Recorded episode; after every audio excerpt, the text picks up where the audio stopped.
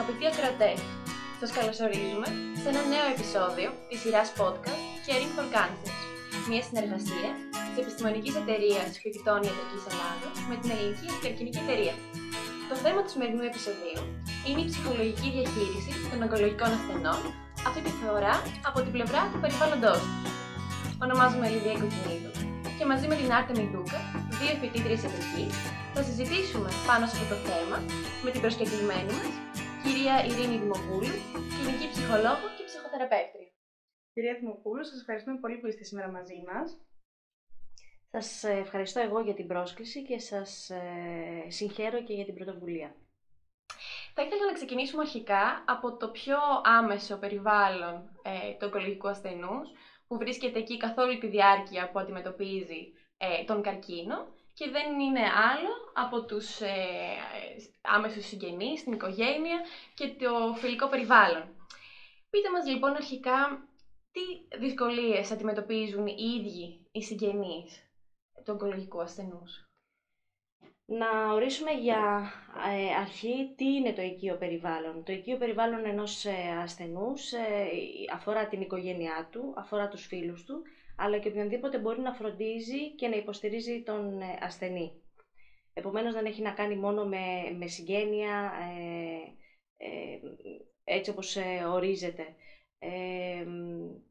τα, αυτά που, τα, τα συναισθήματα θλίψης, φόβου, άγχους, ε, και αγωνίας που μπορεί να έχουν οι ασθενείς είναι τα ίδια που ε, νιώθουν και οι συγγενείς, ε, καθώς είναι, ο καρκίνος είναι μια οικογενειακή ασθένεια. Είναι μια ασθένεια που συμπαρασύρει αναγκαστικά λόγω της βιαιότητάς του αλλά και της μεγάλης απέτησης που έχουν οι θεραπείες ε, συμπαρασύρει και ε, βάζει και τους ε, συγγενείς σε ένα ρόλο συνοδοιπόρων και συμπροταγωνιστών.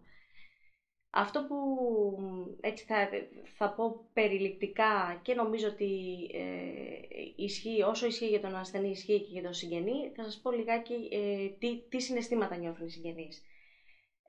νιώθουν θλίψη όπως και οι ασθενείς την ώρα της διάγνωσης έχουν αγωνία και άγχος για την πρόγνωση, για τυχόν υποτροπές και μεταστάσεις της ασθένειας.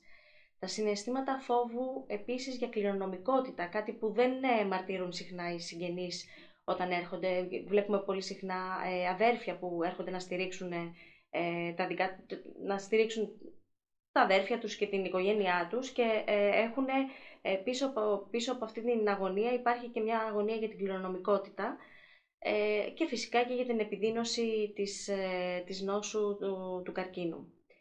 Ε, ένα άλλο συνέστημα το οποίο είναι, επίσης κρύβεται είναι το συνέστημα του θυμού. Ένα συνέστημα θυμού που μπορεί να γίνει για τον ασθενή που κατά τη γνώμη του οικείου περιβάλλοντος μπορεί να φταίει ε, για, το, για το ότι έφτασε ως την ασθένεια, είτε γιατί δεν φρόντισε την υγεία του, είτε γιατί του λέγανε να, να, να προσέξει, να ε, κάνει προληπτικές εξετάσεις και δεν το έκανε. Αυτό το αντιμετωπίζουμε πολύ συχνά, ότι υπάρχει ένας τέτοιος θυμός. Ε, ή γιατί και οι, οι ασθενείς μπορεί να παρετούνται και να απελπίζονται κατά τη διάρκεια της θεραπείας, οπότε αυτό τους συγγενείς τους κάνει πάρα πολύ να θυμώνουν γιατί αισθάνονται ε, αβοήθητοι και πια και εκείνοι σε μία απόγνωση ότι δεν μπορεί να γίνει τίποτα. Και φυσικά ε, ένας θυμός, ε, ε γιατί όταν ένας ασθενής παραιτηθεί μπορεί να οδηγηθεί και στο θάνατο, επομένως το ότι εγκαταλείπει κάποιος αυτό δημιουργεί πάρα πολύ θυμό, είναι ένα συνέστημα όμως που δεν αναφέρουν συχνά.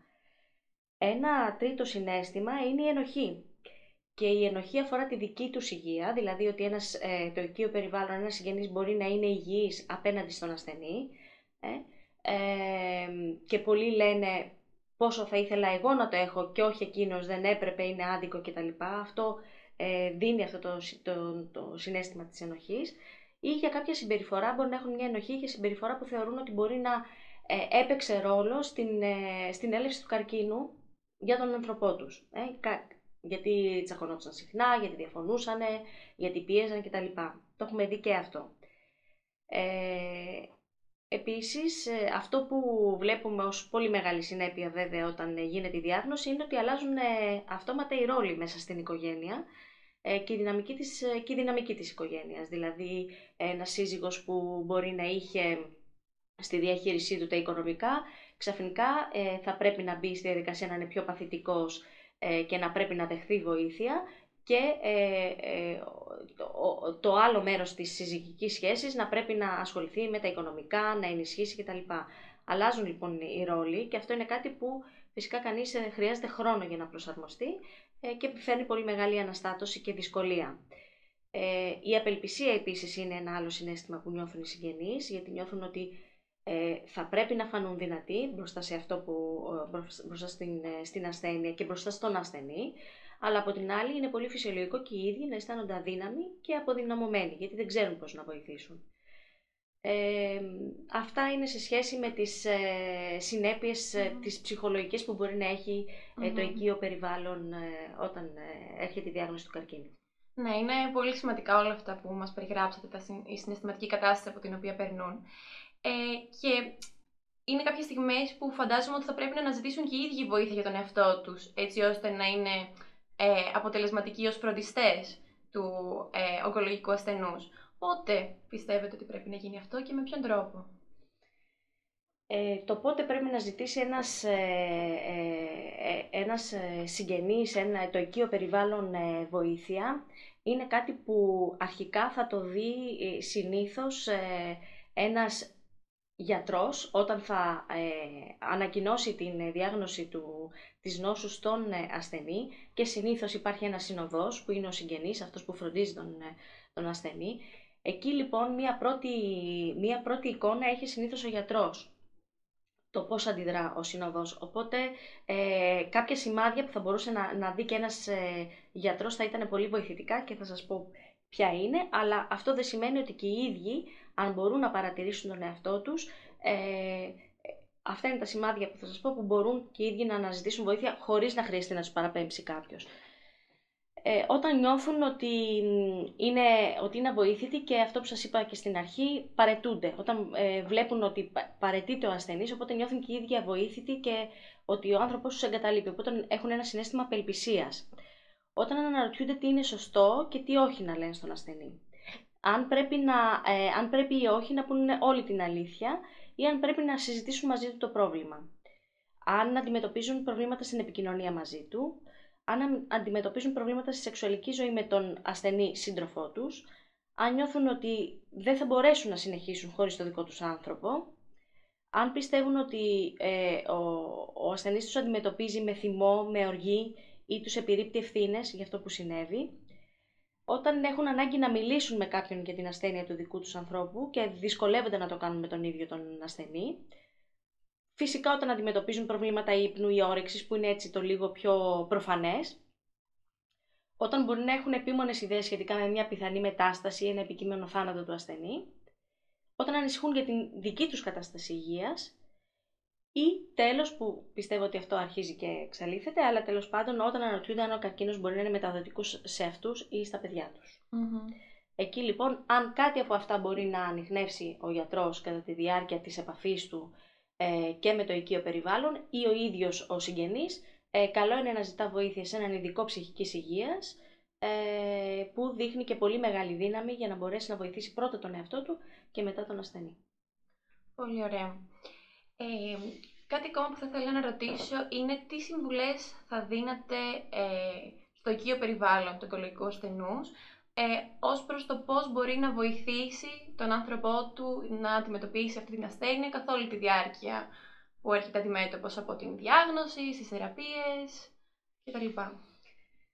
Λοιπόν, το πιο σημαντικό θα έλεγα θα, ήταν, ε, θα ε, είναι να, να είναι εκεί.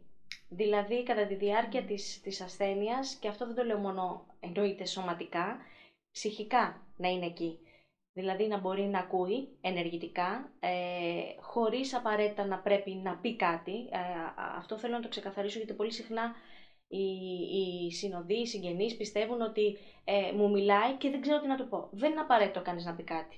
Το να είναι εκεί, να τον κοιτάει στα μάτια, να τον ακούει, να τον ακουμπάει είναι το πιο σημαντικό. Αυτό είναι, ε, είναι μια ενεργητική ακρόαση που λέμε και φαντάζομαι ότι και εσείς στην ιατρική το, το γνωρίζετε αυτό. Ε, Αυτό που επίσης θα, θα, θα έλεγα ότι είναι πολύ σημαντικό είναι να του λέει την αλήθεια. Δηλαδή, ε, ένας ασθενής ε, κατά βάθος γνωρίζει την αλήθεια. Εάν δεν την έχει πει ο γιατρός, ε, που και αυτό επίσης πολλές φορές συμβαίνει, κατά βάθος όμως γνωρίζει και αν δεν γνωρίζει φοβάται πάρα πολύ. Ε, οπότε είναι, ε, δεν έχει μεγάλο νόημα να κανείς να μην μιλάει με την αλήθεια και αυτό βοηθάει στην επικοινωνία, βοηθάει σε μια διαδικασία που έχει πάρα πολύ χρόνο μπροστά ε, και έτσι τα πράγματα δεν περιπλέκονται και δεν χρειάζεται κανείς να παίζει το θέατρο του παραλόγου. Το να λέει λοιπόν την αλήθεια με απλά λόγια, χωρίς απαραίτητα, εάν κρίνει ο ίδιος ότι είναι ένας άνθρωπος απέναντί του, ο οποίος είναι πάρα πολύ ευάλωτος και ο οποίος θα χάσει την ψυχραιμία του και το ηθικό του, ε, χωρίς να μπαίνει σε πολύ μεγάλες λεπτομέρειες, είναι καλό να του μιλάει με απλά λόγια, χωρίς μεγάλες λεπτομέρειες, αλλά με την αλήθεια. Να δίνει δίκιο στον ασθενή, δηλαδή δεν, ε, δεν ανάγκη να μπαίνει σε μια αντιπαράθεση με είναι έτσι, είναι αλλιώς κτλ.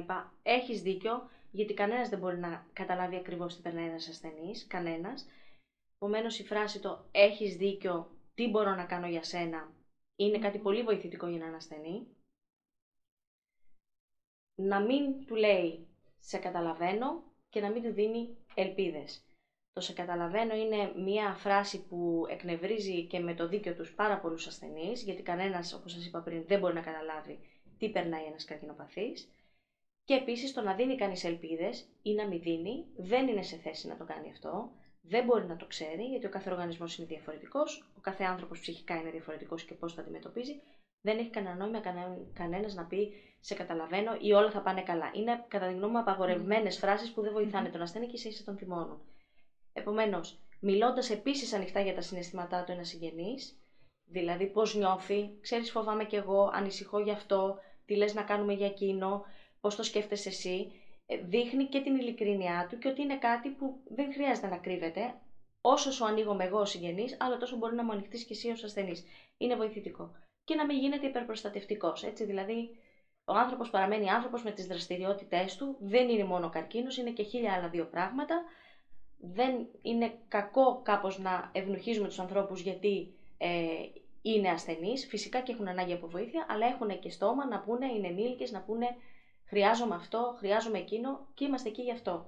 Δεν χρειάζεται να γινόμαστε υπερπροστατευτικοί. Ε, νομίζω ότι αυτά σε βασικές γραμμές. Ναι, είναι πολύ σημαντικά όλα αυτά που μας είπατε.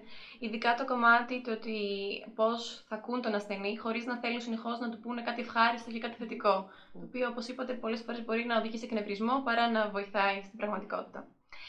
Στην ε, ιδιαίτερη περίπτωση που υπάρχουν παιδιά στο οικογενειακό περιβάλλον, πώς θα είναι το καλύτερο να το αντιμετωπίσουμε, να τους πούμε την αλήθεια για κάτι που ίσως τα ίδια δεν μπορούν ακόμα καλά να καταλάβουν, να τους το κρύψουμε, να φτιάξουμε ένα παραμύθι γύρω από αυτό; Ε, όπως ε, σας είπα πριν και για τους ασθενείς, ε, το ίδιο ισχύει και για τα, και για τα παιδιά.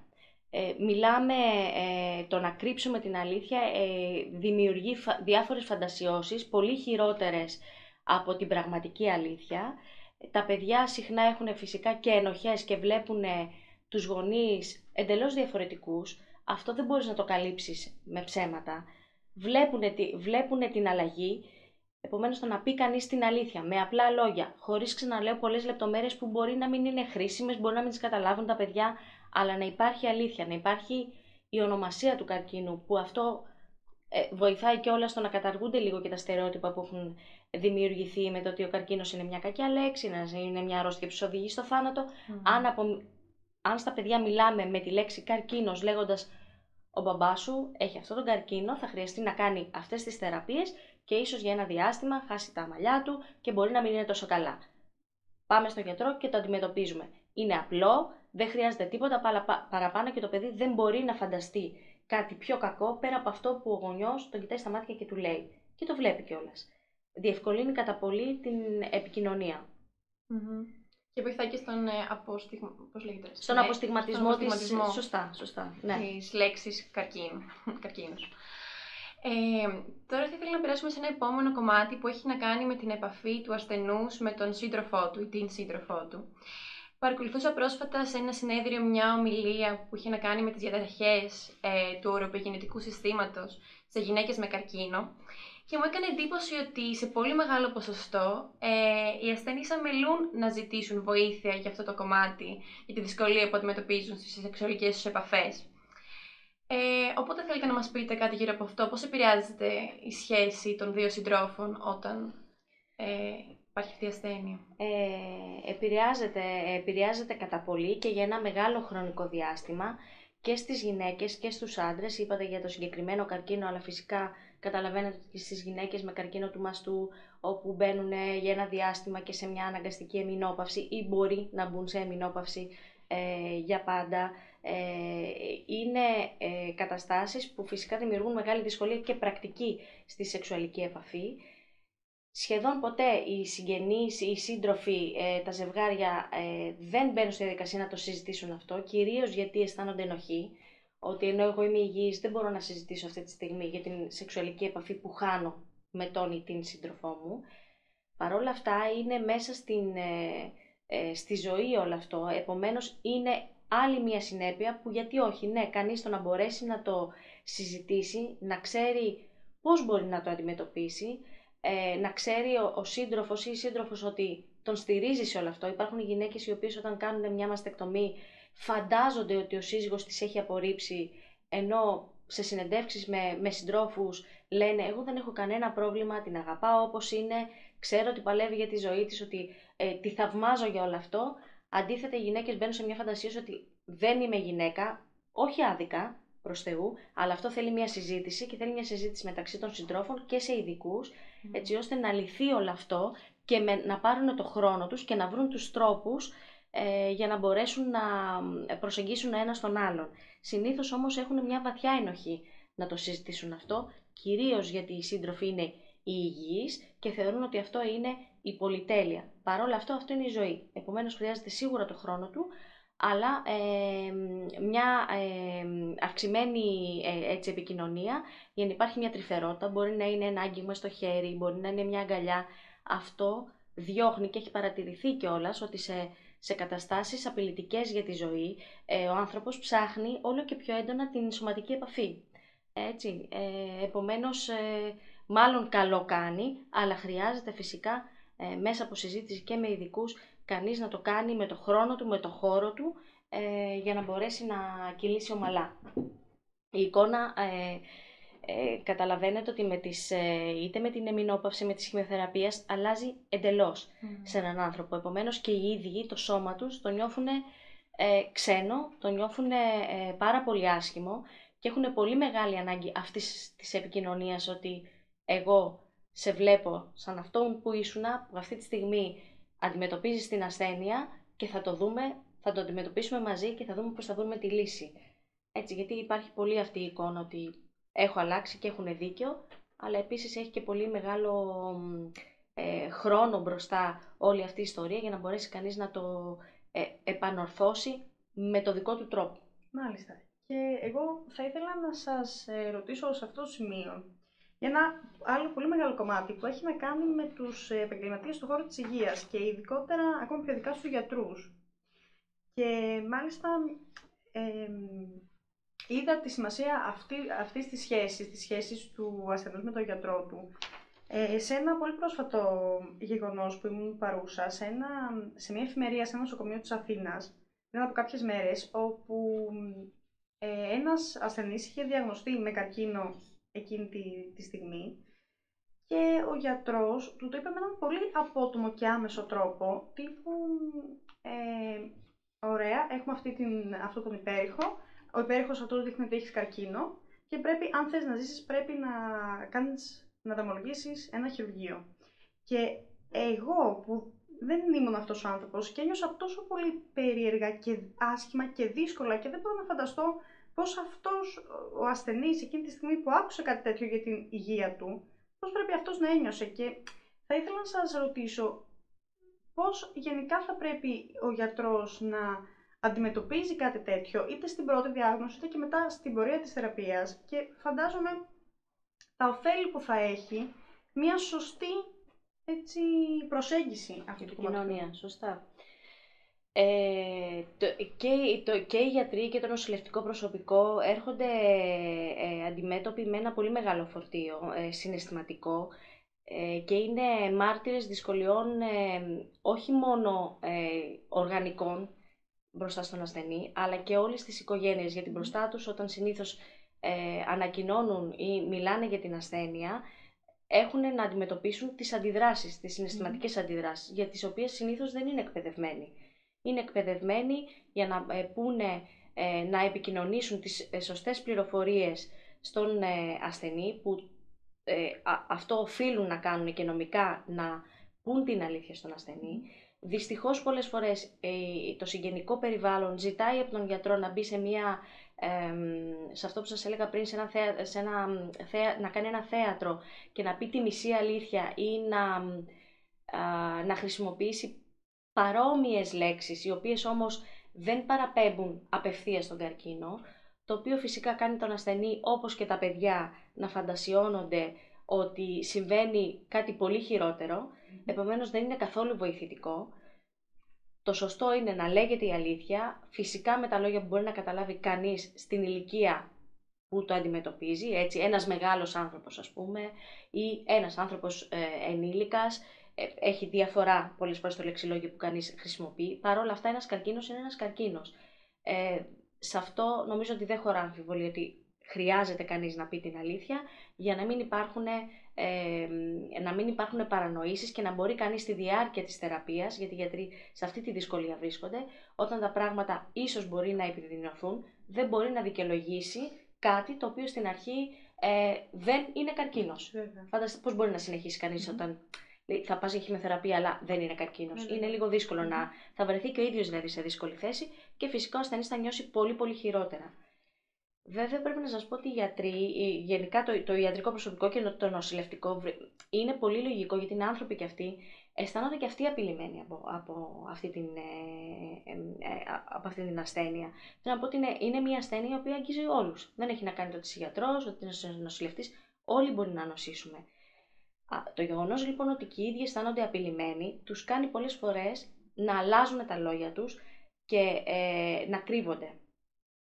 Αυτό είναι ένα συνέστημα που η αλήθεια είναι ότι χρειάζεται κανείς να το επικοινωνεί με τους συναδέλφους, να το επικοινωνεί με ειδικούς και να έχει τη σωστή εκπαίδευση έτσι ώστε να μπορεί να το συζητήσει, να το πει χωρίς να αισθάνεται ο ίδιος τόσο πολύ απειλημένος. Και είναι κάτι και πολύ φυσιολογικό, δεν, δεν, δεν είναι κάτι ε, περίεργο.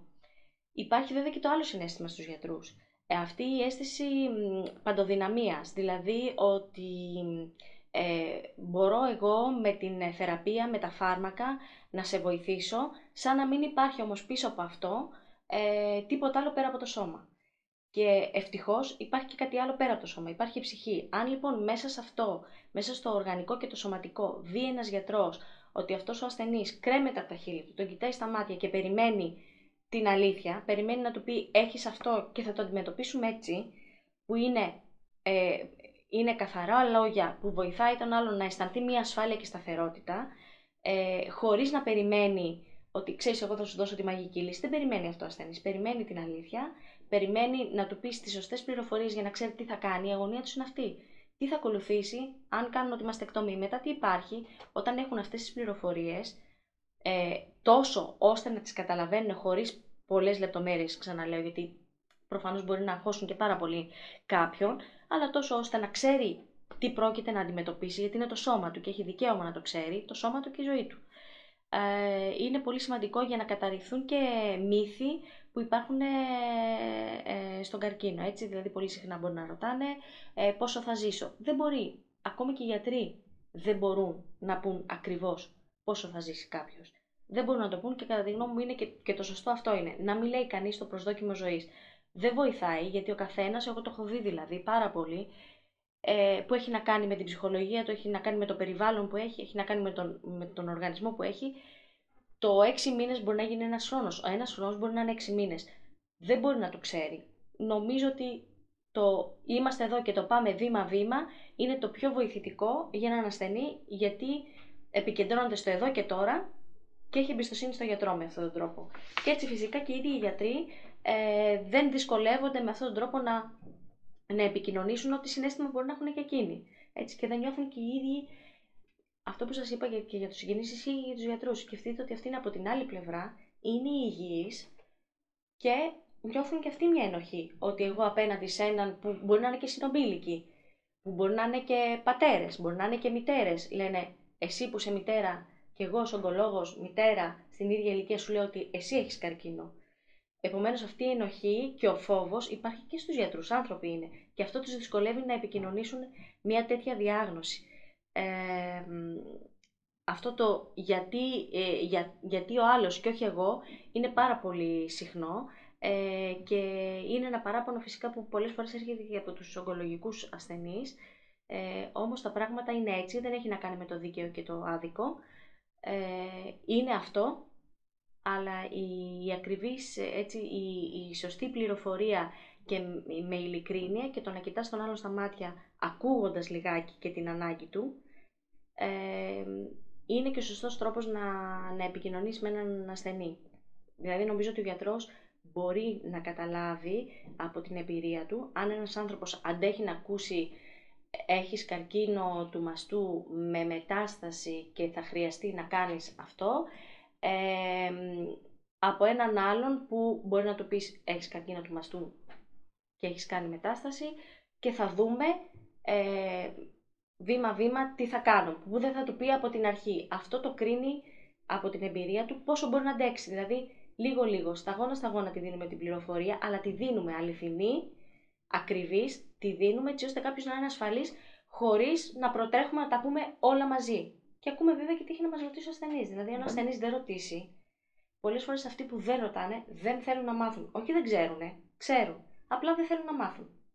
Στέλνουν τους συγγενείς και λένε πήγαινε πάρε εσύ τις εξετάσεις. Δεν πάνε οι ίδιοι. Δεν λένε στον γιατρό όλα καλά, γιατρέ, όλα καλά. Δεν ρωτάνε τη λεπτομέρεια. Αυτοί οι άνθρωποι δεν θέλουν να μάθουν παραπάνω. Και αυτό ένας γιατρός μπορεί να το καταλάβει. Στέκεται σε αυτό και απαντά σε αυτό που τον ρωτά. Και φαντάζομαι πόσο δύσκολο θα είναι και από την πλευρά του γιατρού η ερώτηση στο όλα καλά. Τι απαντάς εκεί για να, αν θέλεις να είσαι σωστός και να ακουμπάει την αλήθεια αυτό που λες και θεωρώ ότι είναι πολύ σημαντικό και αυτό που είπατε ότι πρέπει να αντιμετωπίζετε ο ασθενής σαν ένας άνθρωπος, σαν ένα σώμα και ψυχή μαζί, σαν όχι σαν ένα περιστατικό που είναι και μια λέξη που την ακούμε πολύ συχνά και τη χρησιμοποιούν και πιστεύω ότι είναι πολύ απρόσωπη και άσχημη. Είναι πολύ άσχημο να πεις έναν άνθρωπο το περιστατικό σου δεν είναι ένα περιστατικό, είναι ένας άνθρωπος ο οποίος αντιμετωπίζει μια δυσκολία και. Είναι άμυνα όμως. Είναι άμυνα γιατί σκεφτείτε ότι ο καρκίνος είναι κάτι πάρα πολύ βίαιο και ξαναλέω ότι είναι κάτι που μπορεί να αγγίξει τους πάντες. Επομένως, ο μόνος τρόπος για να μπορέσει ένας γιατρός που μπορεί να δουλεύει με χιλιάδες ασθενείς, ναι. η άμυνά του είναι να τον κάνει αριθμό, να τον κάνει ε, περιστατικό και να, ε, να μην πει τη λέξη καρκίνος, να, πει, να πει ε, νεοπλασία, να πει κάτι άλλο, για να προστατεύσει και ο ίδιος τον εαυτό του από τα συναισθήματά του. Αυτό που βοηθάει όμως είναι ε, το να μπορέσει να το συζητάει ε, με συναδέλφους, να εκπαιδευτεί περισσότερο, αυτό μπορεί να τον προστατεύσει και ως προς τα συναισθήματά του, να μπορεί να αντέξει, γιατί είναι πολύ φυσιολογικό να μην αντέχει. Αλλά ο μόνος τρόπος για να το αντιμετωπίσει κανείς είναι να μπορεί να συζητάει τις δυσκολίες του ή με ειδικούς ή με τους συναδέλφους ή να εκπαιδευτεί καλύτερα. Αυτά είναι τα όπλα που μπορεί να έχει ένας γιατρός. Δεν μπορεί να κάνει κάτι άλλο. Δυστυχώς αυτή είναι η δουλειά, είναι δύσκολη δουλειά, έχουν ένα πολύ μεγάλο βάρος. Ε, δεν μπορεί κανείς, ξαναλέω, να πει όλα θα πάνε καλά. Θα το πάει βήμα-βήμα. Θα δούμε σήμερα τι θα κάνουμε με αυτή τη θεραπεία και σε ένα μήνα θα μπορούμε να πούμε τι θα κάνουμε στην επόμενη μένει στο εδώ και τώρα για να μπορείς να αντέξεις και εκείνος. Γιατί και με αυτό που μας λέτε, βλέπουμε ότι ο καρκίνος, αυτό που είπατε και πριν, είναι μια οικογενειακή νόσος και εγώ θα το πάω και να βήμα παραπέρα. Δεν είναι απλά οικογενειακή, είναι κοινωνική νόσος. Αφορά όλους τους ανθρώπους, είτε προσωπικά γιατί είναι αυτοί ασθενείς, είτε γιατί είναι στο οικογενειακό περιβάλλον, είτε γιατί είναι γιατροί, είτε ακόμα γιατί είναι και σε ένα κοινωνικό περιβάλλον και στο ευρύτερο εργασιακό περιβάλλον ενός ανθρώπου με καρκίνο τελικά ο καρκίνος μας αφορά όλους. Μπορεί από διαφορετικούς ρόλους σε διαφορετική χρονική στιγμή, αλλά μας αφορά όλους. Το εργασιακό περιβάλλον ε, υπάρχει, όπως καταλαβαίνετε και αυτό πλήττεται πάρα πολύ, γιατί ε, οι θεραπείες που είναι, είναι απαιτητικές, ε, αλλά και οι σωματικές συνέπειες που έχει η νόσος, τροποποιούν κατά πολύ τον τρόπο με τον οποίο μπορεί κανείς να εργαστεί. Ε, αυτό μπορεί να είναι κάτι παροδικό, μπορεί όμως να έχει και, ε, μπορεί να έχει και μια πολύ μεγάλη διάρκεια. Ε, οι ασθενείς ε, πολύ συχνά μπορεί να αλλάζουν ε, το ρόλο που έχουν στην εργασία τους, δηλαδή να αλλάζουν μια θέση, να τροποποιούν τις αρμοδιότητές τους. Ε, είναι πολύ σημαντικό να ξέρουν ότι έχουν δικαιώματα κατά τη διάρκεια της ασθενειάς τους, αλλά και μετά και σε αυτό πρέπει να απευθύνονται σε ειδικούς για να μάθουν τα δικαιώματά τους.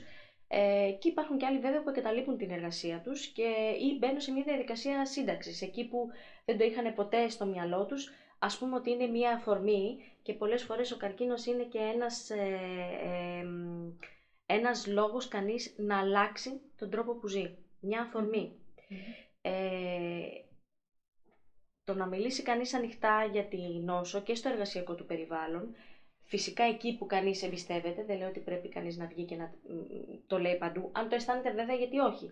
Αλλά θέλω να πω ότι είναι σημαντικό γιατί η εργασία είναι το άλλο μισό τη ζωή του ανθρώπου. Δεν είναι, είναι η προσωπική ζωή και η εργασία. Και για κάποιον που είναι πολύ σημαντική, ε, θα πρέπει να έχει μια ειλικρινή σχέση και με τους συναδέρφους του και να μην αισθάνεται ότι αυτό που δυστυχώς πολλοί το αισθάνονται, ότι θα τον λυπηθούν, ότι μπορεί να απολυθεί, ότι μπορεί να νομίζουν ότι δεν θα είναι το ίδιο αποδοτικός. Όσο πιο ανοιχτά λοιπόν κανείς μιλήσει γι' αυτό και πει εγώ το ε, μπορώ να κάνω αυτό, σε αυτή τη φάση είμαι έτσι, ε, χρειάζεται να, να τροποποιήσω κάτι για ένα διάστημα ε, και μπορώ να αποδώσω σε αυτό, όσο, όσο κανείς ε, είναι έτσι, έχει μεγαλύτερη επαφή και με αυτό που μπορεί να κάνει ε, και με την επιθυμία του, νομίζω ότι και ένας εργοδότης θα το εκτιμήσει διαφορετικά.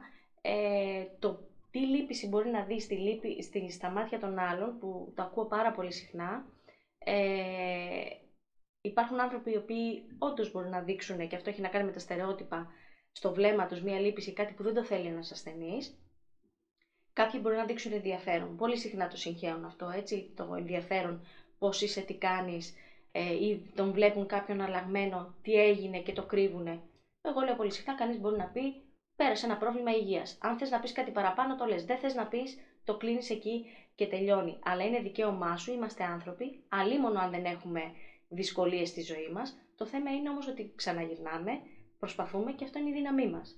Επομένως, δεν πρέπει κανείς να είναι κλειστός, πρέπει να μπορεί να μιλάει με τους ανθρώπους που ε, εμπιστεύεται και να ε, τροποποιεί αυτό που, που θέλει, γιατί η εργασία είναι πάρα πάρα πολύ σημαντική, δίνει, πολλοί ασθενείς έχουν την ανάγκη αυτό, να ξαναγυρίσω στην εργασία μου να είμαι αποδοτικός, του δίνει πολύ μεγάλη δύναμη.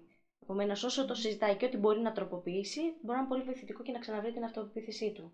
Έτσι, να μην νιώθει ότι αποσύρθηκε, ότι πια εξαρτάται, ότι δεν είναι, ε, δεν είναι ο άνθρωπος που ήταν. Θα είναι ο, ένας άνθρωπος διαφορετικός, αλλά θα είναι άνθρωπος.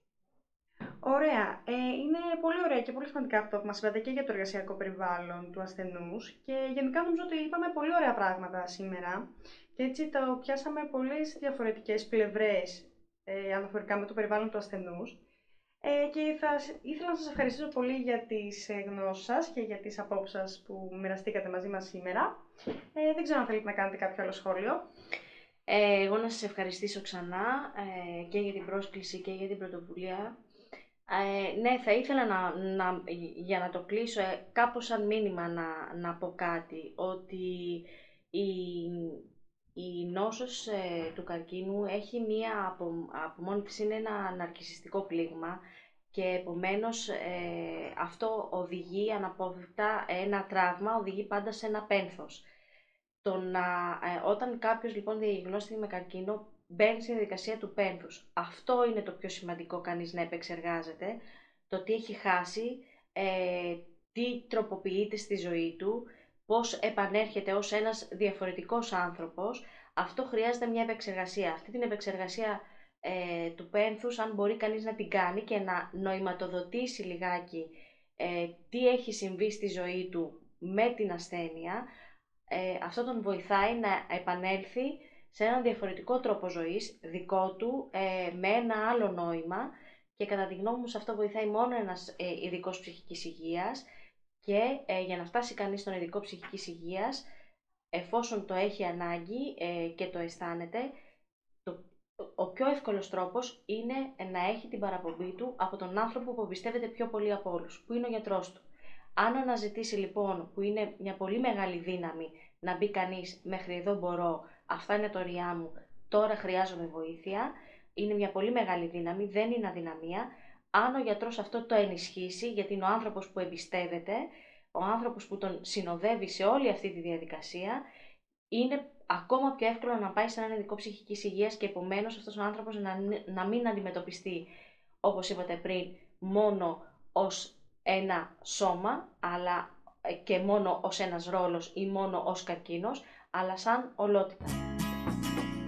Κυρία Δημοπούλη, σε ευχαριστούμε και πάλι πολύ. Εγώ σας ευχαριστώ.